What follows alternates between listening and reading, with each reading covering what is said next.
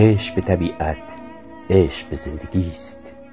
و میل آدمی به شناخت محیط زیست خیش کوشش کودک تنهایی را به ذهن می آورد که بلوغ به جستجوی پدر و مادر خیش برمیخیزد.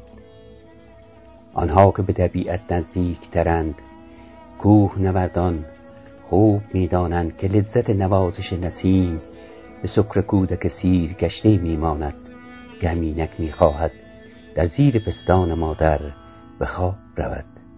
و همچنین است دیدار لبخند پرشکوه آفتاب به وقت طلوع که گمان کنی نه فقط همین چند ساعت شب بل سال هاست پدر خیش را ندیده ای و اینک از راه آمده و بر رویت لبخند می‌زند تا در آغوشش بجهی. قلب گرم خورشید میتپد رودها زلالند و به رکهای برم کرده دست پرکار طبیعت میمانند. که پیوسته در کار بار بر کردن خاک است. خاکی که هم بوی بدن آدمی است. بوی معنوس خفته های بیشمار این بستر. خاکی که خیزگاه ماست و خفتنگاه ما نیز خواهد بود.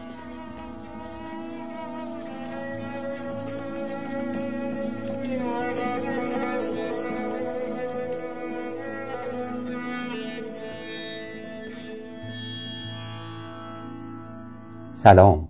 به پادکست منکلات خوش آمدید. من محسن نیکروش. به اتفاق سرکار خانم فرشته احمدیانفر با سی و دومین اپیزود از این پادکست با شما هستیم.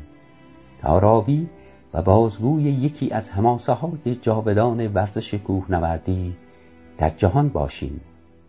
در این اپیزود از یک سعود تاریخی که سالها کوهنوردان جهان با خاطرات انگیزشی حماسی و احساسی آن عشق ورزیده و با آن زندگی کرده اند می‌گوییم. این کتاب ارزنده به گونه ای از زوایا و لحظات آن کوهنوردان در نبرد شگفتانگیز انسان و طبیعت می‌گوید که مملو از عشق احساس و تلاش و مقاومت آدمی را در مسیر صعود بیان می‌دارد. به قول مولانا در نگنجد عشق در گفت و شنید. عشق دریایی است قعرش ناپدید. در این اپیزود بران شدیم تا خلاصه ای از این کتاب درخشان را بیان کنیم تا آنانی که این اثر را قبلا مطالعه نموده اند یادآور خاطراتشان باشد. و سایر علاقمندان نیز انگیزه ای باشد جهت مطالعه این کتاب. شرح لحظات در طول مسیر صعود در کتاب به گونه‌ای در قالب ادبیات احساسی بیان گشته است که لازم به خواندن اصل نوشتار از روی کتاب بود. پیشا پیش از اینکه در تلفظ کلمات لاتین ممکن است به طور صحیح بیان نشده باشد پوزش می‌طلبیم.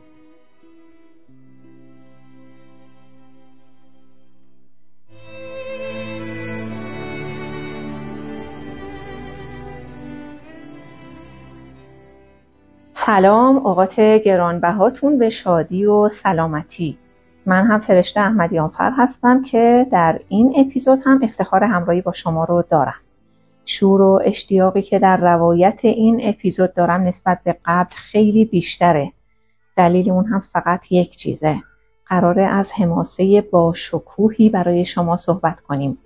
حماسه با بیش از 90 سال تلاش برای پیروزی و رسیدن به رویایی بزرگ و پرحادثه.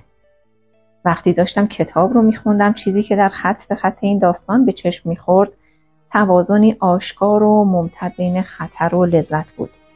شخصیت های این داستان واقعی با تمام وجود خطر رو به جون می‌خرند و از افتخار کسب شده لذت و حظی وافر می‌برند.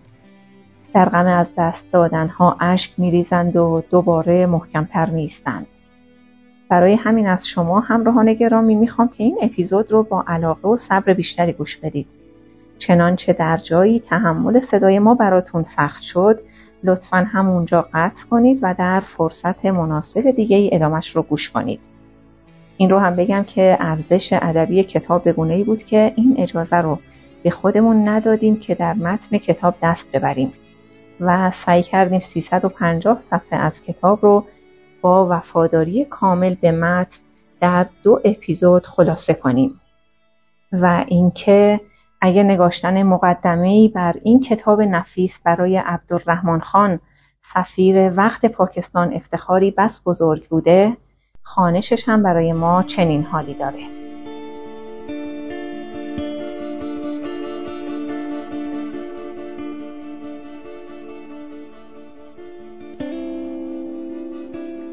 حماسه ننگا پارباد اثر دکتر هرلیخ کوفر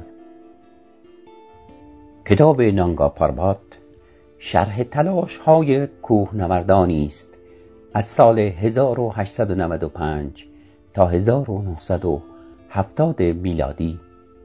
تلاشی که در طی آن بیش از 35 کوه نورد و شرپا برای رسیدن به تارک این کوه سرسخت جان خود را از دست دادند قلم توانای دکتر هلیخ کوفر به زیبایی توانسته این افسانه صبر و تحمل و پایداری کوهنوردان را در برابر تمام مشکلات این کوه را به تحریر درآورد.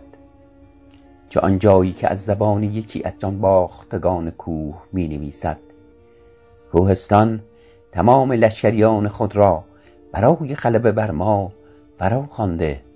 طوفان برق و بهمن سربازان این هجوم هستند. گویی ما درگیر یک نبرد نابرابر هستیم. اما عجیب است که ما در این کارزار به دشمن خود عشق میورزیم. ما عاشق کوهستانیم.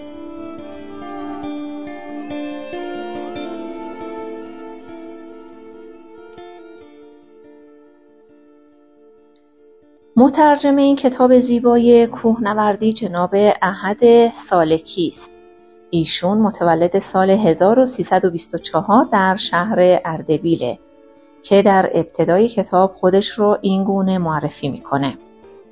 کوهنوردی رو از چهارده سالگی آغاز نموده و هیچگاه پیوند خود را با این ورزش نبریده ام. تا کنون دو بار در حمله به اورست شرکت نموده یک بار در سال 1350 که صعود ناموفقی بود و بار دیگر در سال 1351 که با یک هیئت اروپایی مجددا عازم دیواره جنوب غربی اورست شدم و توانستم تا ارتفاع 7500 متر صعود نمایم.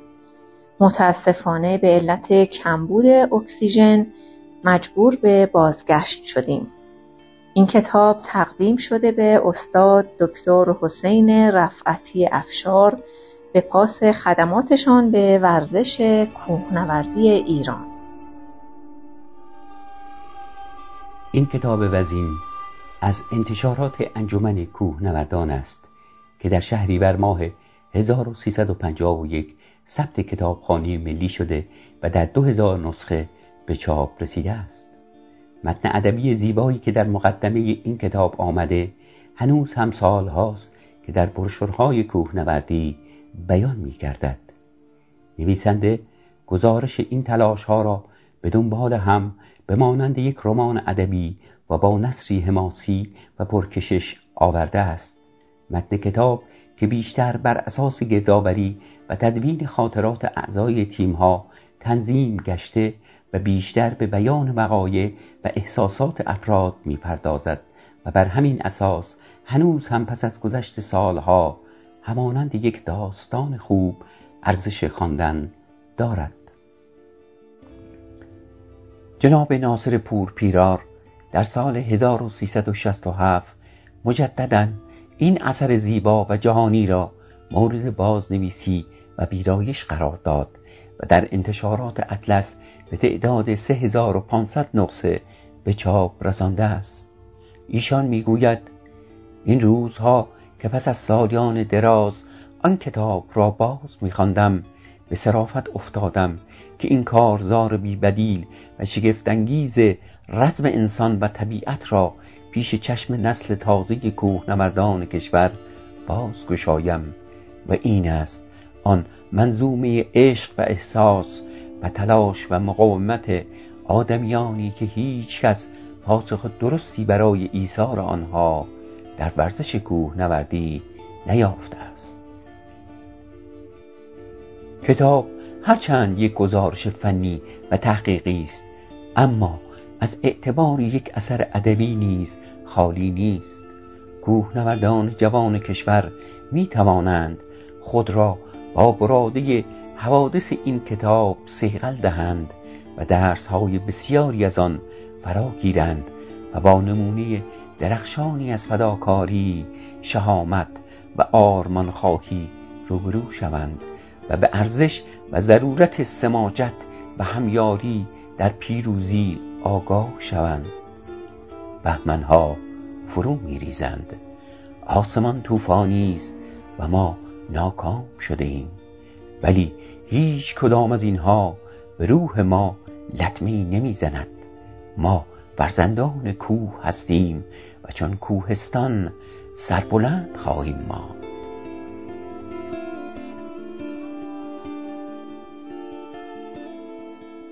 در ارتباط با ریشه اصلی نام کوه نانگا پاربات اگه بخوایم صحبت بکنیم باید بگیم که این نامیه که اهالی کشمیر بر اون گذاشتند. در زبان سانسکریت نانگا پارواتا به معنی کوه اوریان است این کوه رو به نام دیامیر یا دیاما نیز خوانده اند که به معنی شاه کوه هاست. اولین تلاش ها بر روی قله نانگا پاربات قبل از سال 1900 میلادی سال 1944 بود که در هیئت ویلی مرکل با تحقیقات و بررسی های فوتوگرامتری ارتفاع قله نانگا پاربات رو 8125 متر از سطح دریا تعیین کردند. نانگا پاروات تیغه مهیبی است که در قلب سلسله جبال هیمالیا با ارتفاع 7000 متر از سطح رودخانه ایندوس سر به آسمان کشیده و 2400 کیلومتر از قله اورست فاصله داره. نانگا پاربات از طرف روحانیان محلی به عنوان تخت خدایان معرفی شده. و رسم معمول اهالی بر اینه که هرگز به اون نزدیک نشده بلکه به دور اون بچرخند به همین دلیل اروپاییان خیلی دیر با این کوه آشنا شدند سال 1856 بود که یک آسیاشناس آلمانی از شهر مونیخ تونست تا پای قله نانگا پاروات برسه و از اونجا به سمت شمال شهر کاشکار بره. یک سال بعد در همون منطقه به دستور حاکم محلی والیخان سر او بریده شد زیرا از نظر حاکمین محلی او در لوای تحقیقات جغرافیایی یک جاسوس اروپایی بوده. چهل سال بعد اولین تحقیقات کوهنوردی روی نانگا پاروات توسط یک اکیپ انگلیسی از کوهنوردان مجرب به سرپرستی مومری به عمل اومد.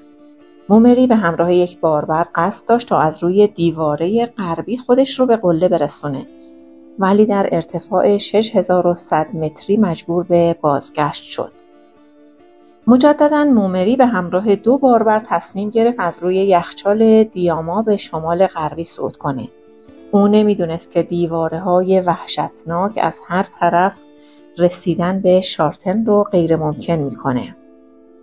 در 24 آگوست 1895 او به همراه دو باربر خود از دوستانش جدا شد و از این لحظه به بعد هیچ گونه اثری از او به دست نیامده.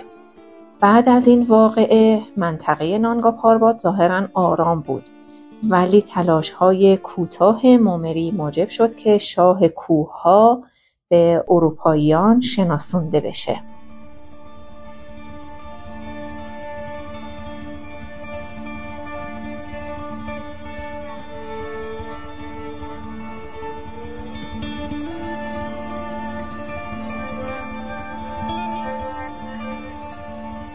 تلاش هیئت آلمانی به امریکایی بر روی قلی نانگا پاربات سال 1932 میلادی گزارشی از سرپرست برنامه ویلی مرکل هیمالیا تاج و آخرین هدف تمایلات کوه نوردی است.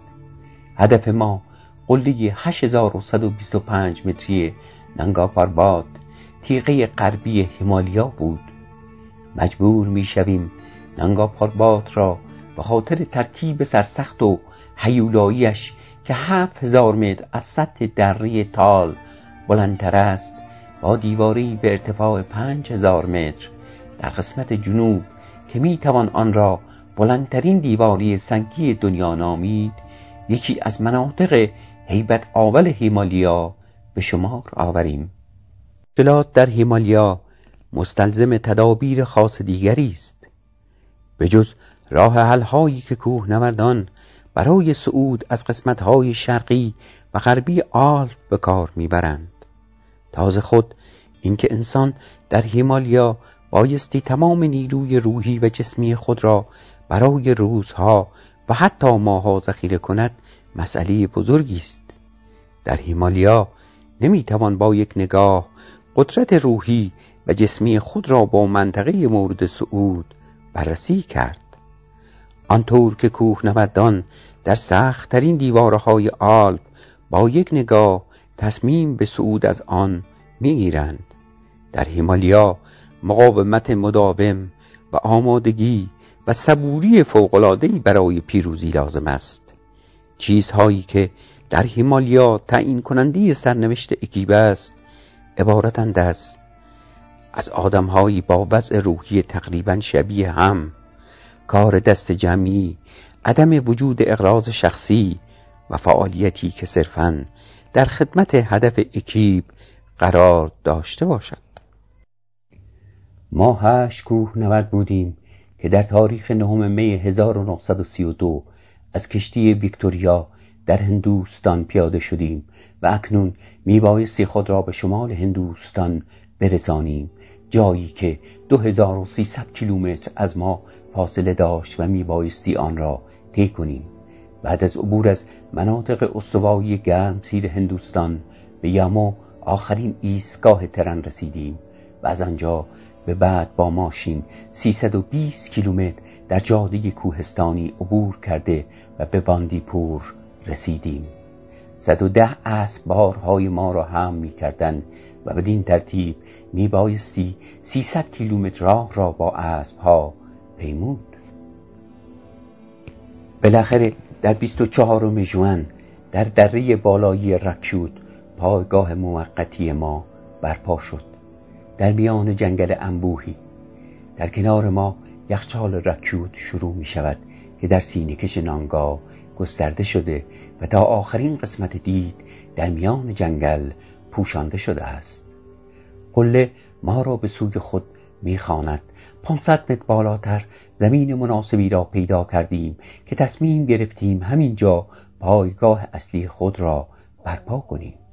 باربرها خود را از کنار یخچال رکیوت به سختی بالا میکشیدند کوههای یخی قرش می‌کنند ولی پایگاه ما مسون از همه این خشونت های طبیعت است.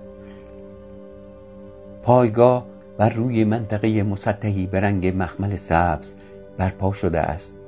ما اکنون در ارتفاع چهار هزار متری هستیم. بالای سر ما گرده سنگی عظیمی قرار دارد. در بررسی مجدد نقشه نانگا من به این نتیجه رسیدم که مساعدترین راه برای دسترسی به آن قله قسمت شمال شرقی آن است.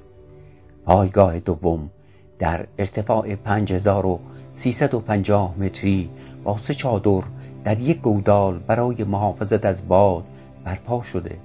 روبروی آنها اتاق که برفی کوچکی ساخته شد. مرکل می‌گوید چه چادر چه کومی یخی. در هر دو حال بیرون آمدن از درون کیسه خواب در ساعتهای خیلی زود سهرگاهی کار فوقلاده است.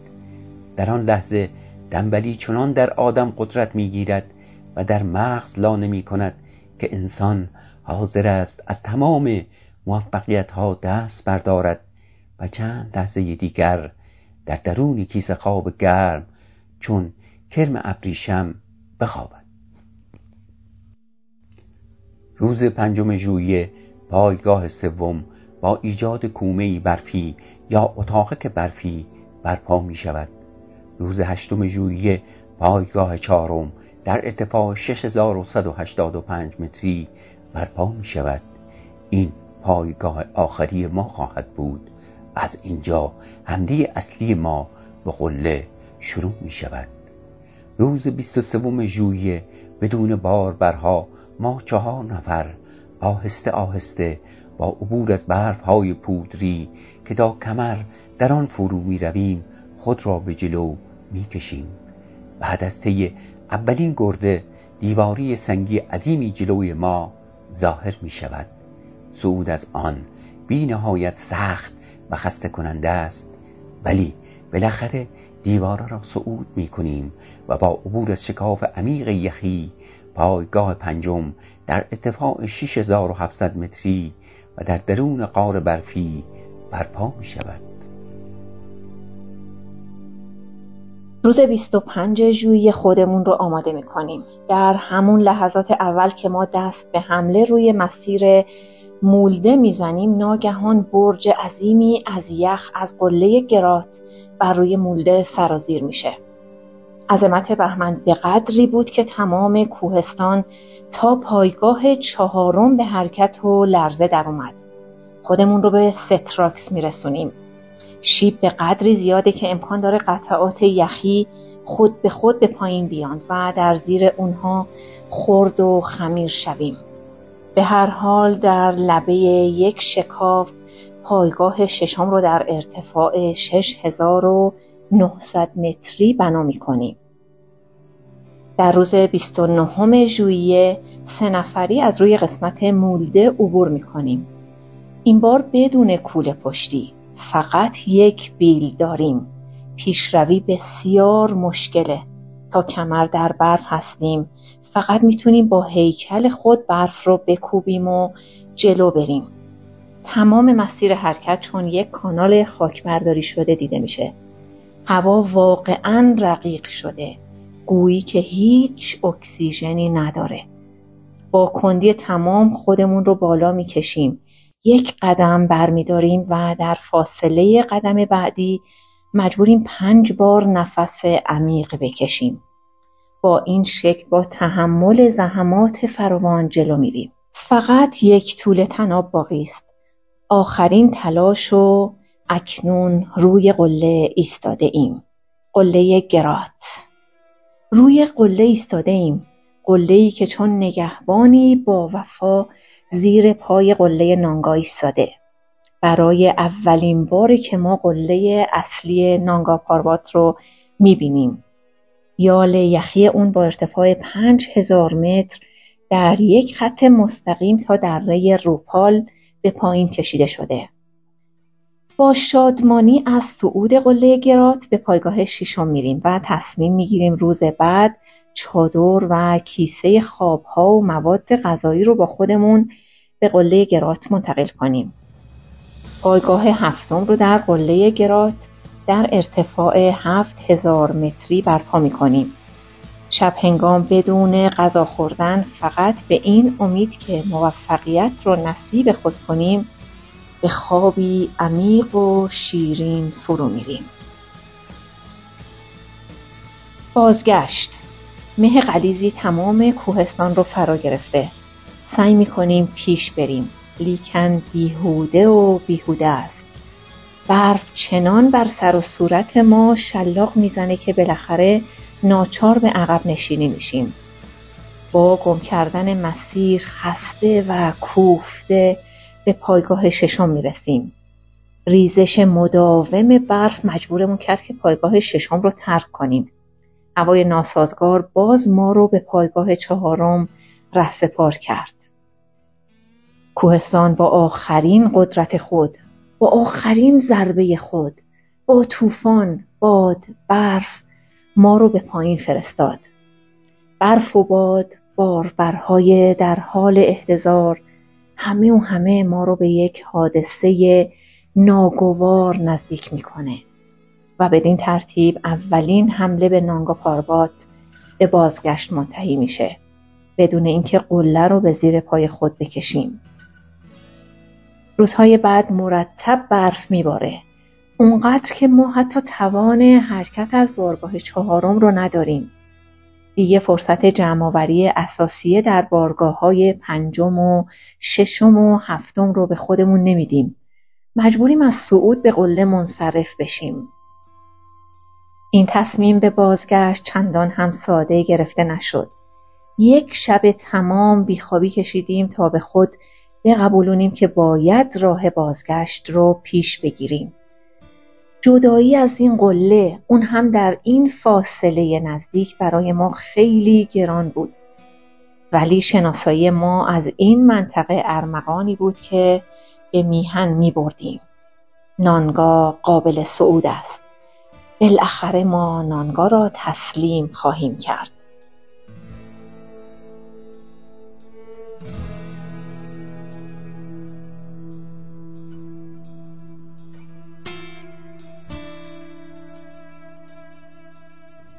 تلاش هیئت آلمانی هیمالیا سال 1934 دکتر هلیخ گوفر می‌گوید برادر من ویلی مرکل در تاریخ چهاردهم اگوست هنگامی که از دوازده بار بر گروه فقط سه نفر یارای همکاری داشتند از حمله به نانگا پارباد منصرف شد. می‌توان گفت نانگا پارباد قابل صعود است و نانگا را بالاخره تسلیم خواهیم کرد.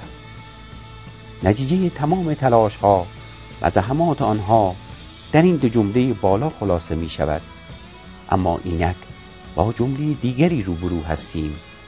آیا خواهیم توانست نانگا را تسلیم خود کنیم مرکل توانسته بود افراد اکیپ خود را سلامت به وطن بازگرداند. گرچه در راه برگشت کوهنورد امریکایی راند پرون حوالی قاهره تصمیم به سود اهرام مصر می‌گیرد که بیش از پنجاه متر به نوک هرم باقی نمانده بود به پایین پرت می شود و در جا می میرد. ویلی مرکل طرح یک برنامه جدید را برای سال 1933 می ریزد. هیئت جدید می بایستی یک اکیپ خالص از کوه نوردان آلمانی باشد. این بار از نظر مالی دوستان مرکل در اداره راه آهن آلمان تعهد کردند که هیئت را مجهزتر به دامن کوهستان زیبا و پرهیبت هیمالیا بفرستند و دست به جمعآوری آن در سرتاسر سر آلمان می کنند. همه از کارگر ساده تا رئیس جمهور به اندازه توانایی خود کمک کردند تا افتخاری که کوه نوردان با تسلیم نانگاپارباد به زیر قدمهای سنگین خیش می آورند نصیب آلمان شود. روزهای آخر زمستان سال 1933 هیئت به سرپرستی ویلی مرکل برای حرکت آماده شد. از هیئت 1932 فقط دو نفر شرکت کننده در تیم وجود دارد. 500 بار و 35 شرپا به همراه تیم است.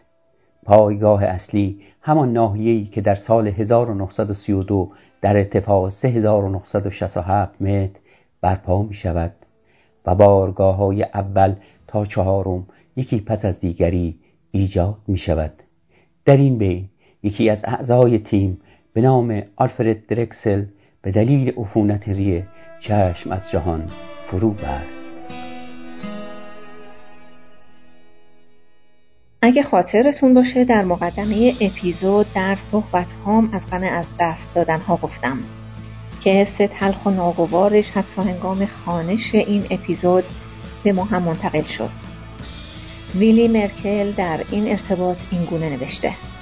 بارگاه اول هشتم جوان امشب من نمی‌توانم بخوابم. غم بر تمام وجودم سنگینی می کند دوستمان آلفرد درکسل دیگر در میان ما نیست بالاخره در 22 جوان برنامه حرکت شروع شد و در 25 جوان برای دومین بار پایگاه چهارم از طرف اکیپ پیشرو اشغال شد و به عنوان مبدع حمله به قله تعیین گردید.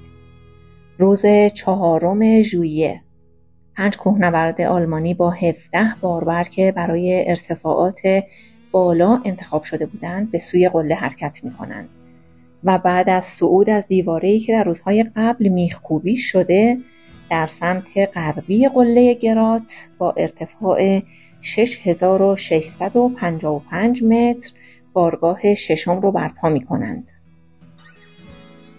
بارگاه هفتم درون شکافی است که شیب ملایمی دارد. چادرها را بر روی برفها پا کردیم.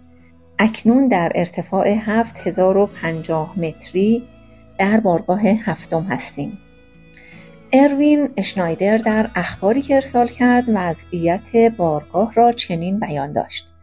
صبح روز هفتم ژوئیه طوفان عظیمی به پا بود. گویی می‌خواست چادرها را از هم بدرد. از شدت طوفان انسان به سختی می‌توانست بدون دستگاه اکسیژن تنفس کند. برف به جای اینکه از آسمان به زمین ببارد از زمین به آسمان از چپ به راست و از راست به چپ میبارید. تمام روز در نیمه تاریک گذشت و شب هنگام دیرک یکی از چادرها شکست. در درون برفهایی که سالها فشرده بود امکان ساخت خانه برفی وجود نداشت. مجبور بودیم در کیسه خوابهای خود برویم و زمان زیادی نکشید که روی کیسه خوابها هم از برف پودری انباشته شد. با وجود این تصمیم گرفتیم که یک روز دیگر هم صبر کنیم. شب دوم اوضاع بدتر شد و یک دیرک دیگر چادرها شکست. صبح هنگام هیچ گونه نشانه ای از هوای بهتر وجود نداشت. تصمیم گرفتیم به بارگاه چهارم مراجعت نماییم و از آنجا منتظر هوای مساعد بنشینیم.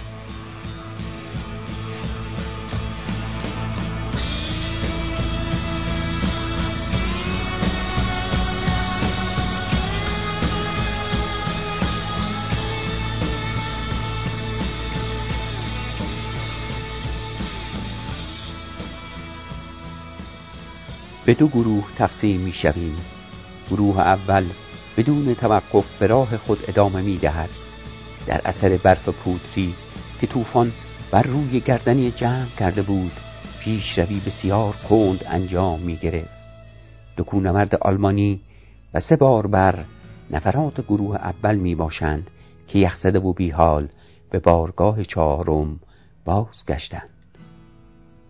پرده تاریکی آهسته و آهسته بر منطقه گسترده می‌شد. ولی از نفرات گروه دوم خبری نبود. شب پرهیجانی گذشت انتظار و باز هم انتظار. طوفان همچنان ادامه داشت و بالاتر از بارگاه چهارم هم اثری از هیچ کس به چشم نمی‌خورد.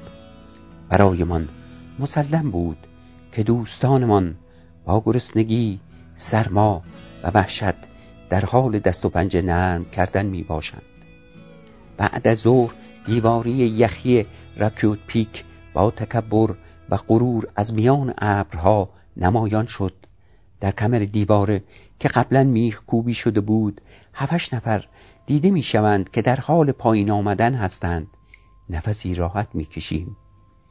چهار نفر می آمدند از دور امکان تشخیص چهره آنها وجود نداشت ولی همچنان که نزدیکتر می شدند معلوم شد در میان آنها کوه نورد نیست. از پرت خستگی و گرسنگی خود را روی برد میکشیدند. هر چهار نفر باربر بودند که از شدت خستگی و ضعف از روی آخرین شکاف به پایین پرتاب شده بودند. آنها گفتند روز هشتم ژوئیه ما بارگاه هشتم را به طرف پایین تر کردیم و در اثر طوفان کوهنوردان پیشنهاد کردند یک بارگاه میان هفتم و هشتم برپا کنیم زیرا آنها دیگر قدرت و حال رفتن نداشتند. طوفان در اینجا به مراتب شدیدتر بود. یکی از باربرها در همان شب جان به جان آفرین تسلیم کرد. سرما دست ملک را زد و هر دو دست ویلان را سیاه کرد. دو نفر از باربرها در همان جا ماندند. و به بارگاه هفتم رسیدیم. سرگاه روز بعد باخ برای تسهیل کار ما تناب کار گذاشت. ما راحت دیواره را پایین آمدیم. ولی گایلی و آن تسرین تصمیم گرفتن در همان بارگاه موقت به این راه بمانند. بیش از یک ساعت در بارگاه هفتم در انتظار نشستیم. بالاخره مرکب و بیلچنباخ رسیدند. ولی ویلاند همراهشان نبود. آنها گفتند به علت بیخوابی شدید می‌خواهند به بارگاه ششم بروند. به سمت بارگاه ششم حرکت می‌کنیم که در آن مسیر تا انتها بر روی شکم روی یخ و برف سر خوردیم به طوری که ما نتوانستیم بارگاه ششم را پیدا کنیم. و در نتیجه شب وحشتناکی را در یک سوراخ برفی گذراندیم.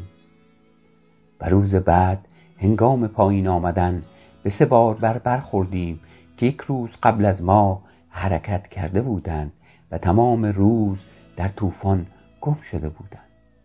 در یک شیب تند یخی طوفان چنان قوقا می کرد که پس از مشقات ناگفتنی هنگامی که شیب را طی کردیم نیما درچه و نیما تاشی دیگر از هار رفته بودند و آخرین نفس را در خط و رس رکیوت پیک کشیدند و مردند. پینچ و نوربو بار بر دیگر را ما توانستیم کشان کشان تا سمتری چادرهای بارگاه پنجم برسانیم ولی مرگ او را نیز در بر گرفت و فدای خشم طبیعت شد. اروین شنایدر می‌گوید در روزهای بعد سعی کردیم خود را به بارگاه پنجم برسانیم. اما متاسفانه تمام سعی ما به دلیل عدم پیشروی در برفهای پودری میسر نشد. در روز چهاردهم ژوئیه شرپا آن تسرین که چهار شب متوالی را در یک شکاف یخی و برفی در بالای بارگاه ششم گذرانده بود به لطف استقامت بی پایان خیش از چنگال خشم طبیعت و سرنوشت وحشتناک خود گریخت و توانست خود را به بارگاه چهارم برساند و ما را از داستان حوادث ناگوار برنامه خود مطلع کند. چهار سال بعد در سال 1938 دست خطی که به وضوح زندگی دلخراش آخرین روزها و ساعات مرگ کوهنوردان را نشان می‌دهد که با انگشتان یخزده ویلی مرکر و دیگر یارانش که در آغوش همدیگر به خواب ابدی فرو رفته اند چنین نوشته شده است.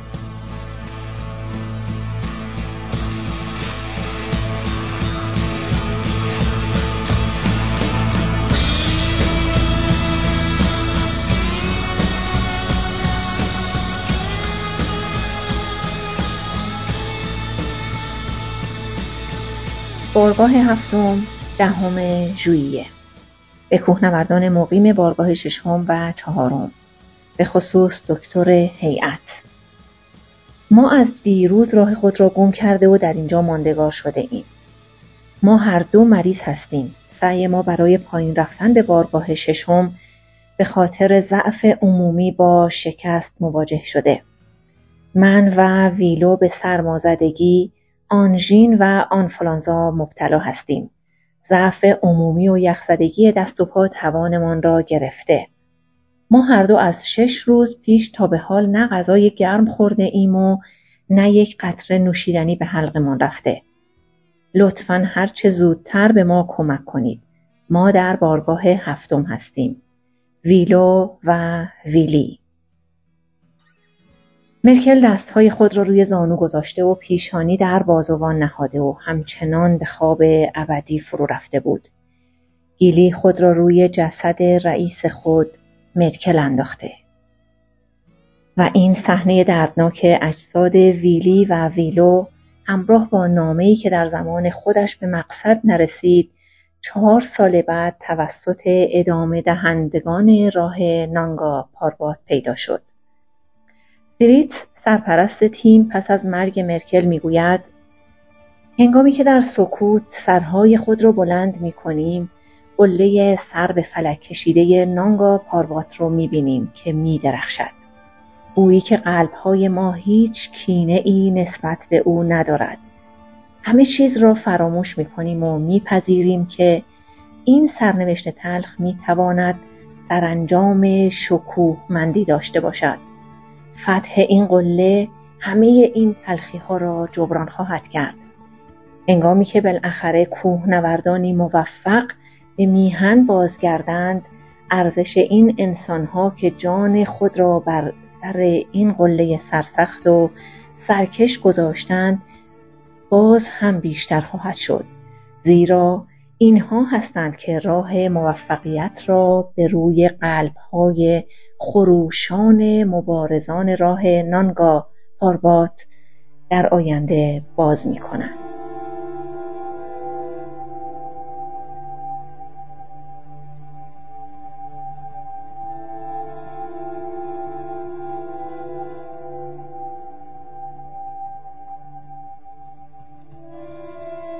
تلاش هیئت آلمانی سال 1937 میلادی. در آلمان بعد از حوادث سالهای 1932 و 1934 مؤسسه هیمالیا بنیانگذاری شد و در سال 1937 به خرج و حمایت این مؤسسه تیم آلمان ها به سوی نانگا پارباد رهسپار شد. دکتر کارل وین به سرپرستی برنامه انتخاب شد تیم کوهنوردی ده نفره در روز دهم آوریل سال 1937 از مونیخ حرکت و در اول ماه مه کشتی در ساحل بمبئی لنگر می اندازد. حرکت گروه با 150 نفر بار شروع می شود هانس هارتمن می گوید نهم ژوئیه باز هم برف میبارد. دماسند در جلوی چادر ما شانزده درجه زیر صفر را نشان می‌دهد. آفتاب نیم ساعتی خود را نمایاند ولی خیلی طول نکشید که دوباره مه همراه با ریزش ذرات یخ شروع شد. مه چنان قلیز شده که حتی قطع یخی هم که در سیمتری چادر قرار داشت از نظرها پنهان است. دیوانوار انتظار روزهای آفتابی را می‌کشیم. ما تصمیم می‌گیریم بارگاه چهارم را تقریبا پنجاه متر بالاتر در کاسه بالایی برپا کنیم. اینجا خطر ریزش بهمن خیلی زیاد است و از آن گذشته مرتبا صدای شکستن یخ به گوش می‌رسد. امکان دارد یخچال حرکت کند و چادرها به یک بار در میان شکاف های یخی ناپدید شوند.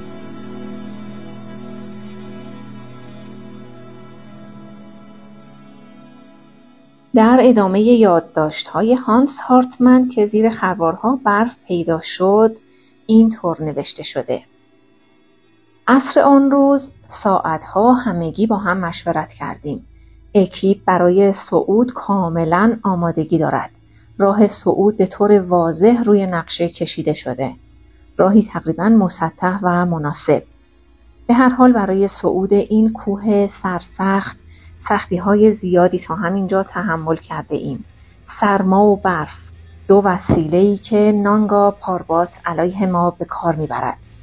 او این اسلحه خود را خشنتر از سالهای 1932 و 1934 علیه کوهنوردان به کار می‌گیرد طبیعی است که ما چندان با این اسلحه و قانون به کار بردن آن آشنایی نداریم. فقط می توانیم در این جنگ صبر و شکیبایی و دوستی به خرج دهیم. فراموش نکرده ایم که این جنگ برای ما مفهوم دیگری دارد. موفقیت در این جنگ و غلبه در این مبارزه برای ما ارزش فوقالعاده دارد. ما این جنگ را به جان می خریم و عجیب اینکه دشمن خود را در این جنگ دوست می‌داریم. ما عاشق کوهستانیم. او می‌گوید چهاردهم ژوئن شب گذشته دما 21 درجه زیر صفر بود. در ساعت هفت و نیم صبح آفتاب چهره ای از خود نشان داد. ساعت هشت صبحانه داریم. بعد از آن میبایستی تمام بارهای آماده برای بارگاه پنجم از مسیر یخچال به ارتفاع 6350 متری حمل شوند. هانس هارتمن در این نامه به نکته جالبی اشاره می‌کنه و می نویسه با طلوع آفتاب امروز کودک من در آلمان دو ساله شد و اگه داستان رو دنبال کنی در این ارتباط بیشتر خواهید شنید روز هفدهم ژوئن دکتر اولیلوفت با پنج شرپا به طرف بارگاه چهارم حرکت می کنند تا نامه های پستی رسیده از میهن و مواد غذایی کنسرو شده را به افراد بالا برسانند.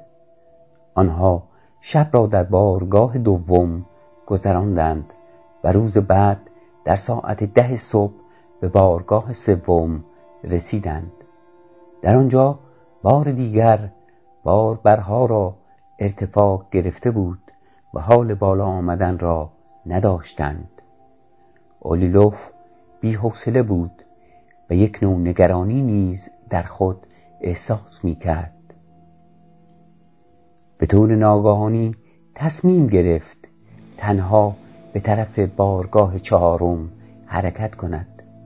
اولی ابتدا به محل قدیمی بارگاه چهارم رسید. ولی او می‌دانست که چند روزی است محل بارگاه را تغییر دادهاند. لذا به طرف دره بالا شروع به برف کوبی کرد. او به رکیوت پیک نظر انداخت. بله بارگاه چهارم پای همین خط و رسمی باشد فریاد زد.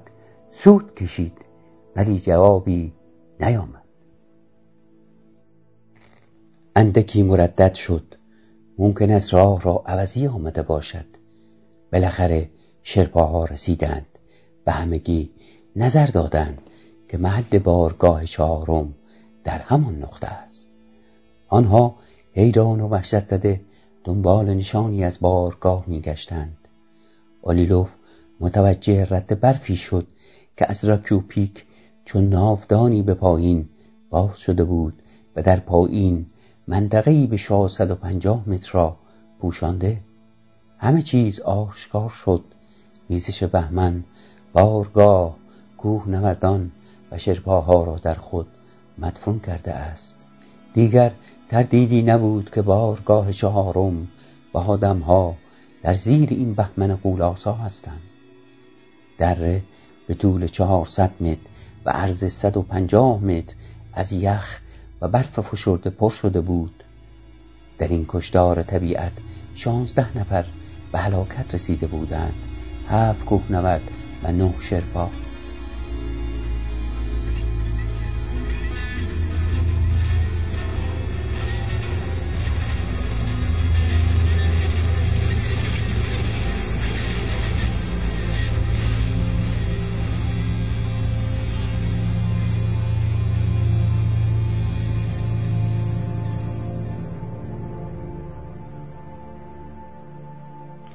لرزه تمام وجود اولیلوف را فرا گرفته بود.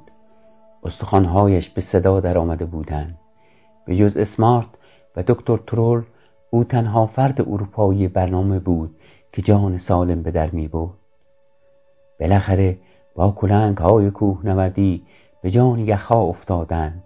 ولی بعد از ساعتها تلاش و کاوش فقط سعدت کول پشتی و چند قوطی کنسرو که در اثر فشار به طبقات بالای بهمن آمده بود پیدا می کنند آهسته آهسته شب فرا می رسد آنها مجبورند که به طرف بارگاه اصلی حرکت کنند.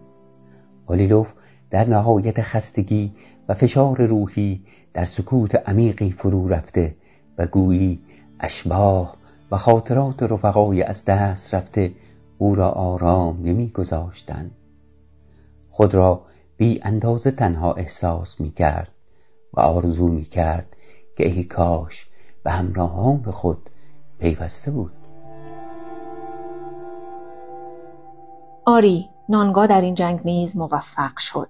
دکتر اولی لوفت گیج و حیران به فعالیت می پردازد و سعی می کند اوضاع را هرچه زودتر به پایین اطلاع دهد. قاصدهایی به طرف کلکته و چیلاس میفرستد تا به وسیله تلگراف اوضاع را به مونیخ مخابره کنند و گروه های کمکی به بارگاه بفرستند تا اجساد کوهنوردان از زیر خروارها برف و یخ بیرون کشیده شود. چندان طول نکشید که به ندای بازماندگان نانگا جواب داده شد و همه برای این کار خود را به بارگاه رساندند. پس از تلاش های فراوان و کشف اجساد طبق قوانین مذهبی در مورد شرپاها میبایستی هیچ تغییری در محل اجساد آنان به عمل نیاید و اجساد کوهنوردان در یک چاله عمیق از یخ برای همیشه در آنجا دفن شدند. روزنامه هندی استاتوسمن احساس همدردیش را چنین ادا کرد. اکنون برای آلمان ها نانگا پارباد مفهوم دیگری دارد. اکنون کوهنوردان آلمانی به حق می توانند ادعانامه علیه نانگا پارباد داشته باشند. ادعانامه که هر عقل سالم و هر احساس بیغرض آن را تایید می کند. در واقع غلبه بر نانگا پارباد جنبه انتقامجویی گرفته بود. اکنون هفت کوهنورد دیگر آلمانی در کنار کوهنوردانی که در برنامه 1934 در میان یخ و برف نانگا برای ابد به خواب رفته اند خفته اند. و این خود عامل بزرگ دیگری است برای به حرکت درآوردن اراده شکست ناپذیر کوهنوردان آلمانی برای غلبه بر نانگا پاربات. ولی آیا این از خودگذشتگی یک نوع به دور ریختن زندگی نیست؟ از طرف دیگر اگر این انسانها زندگی خود را محتاطانه بگذرانند و در مقابل سختیها به زانو بیفتند بشریت هرگز روی ترقی و پیشرفت را خواهد دید؟ نه پیوسته این انسانهای جسور بودند که پیشرفت بشریت را تضمین می نمایند.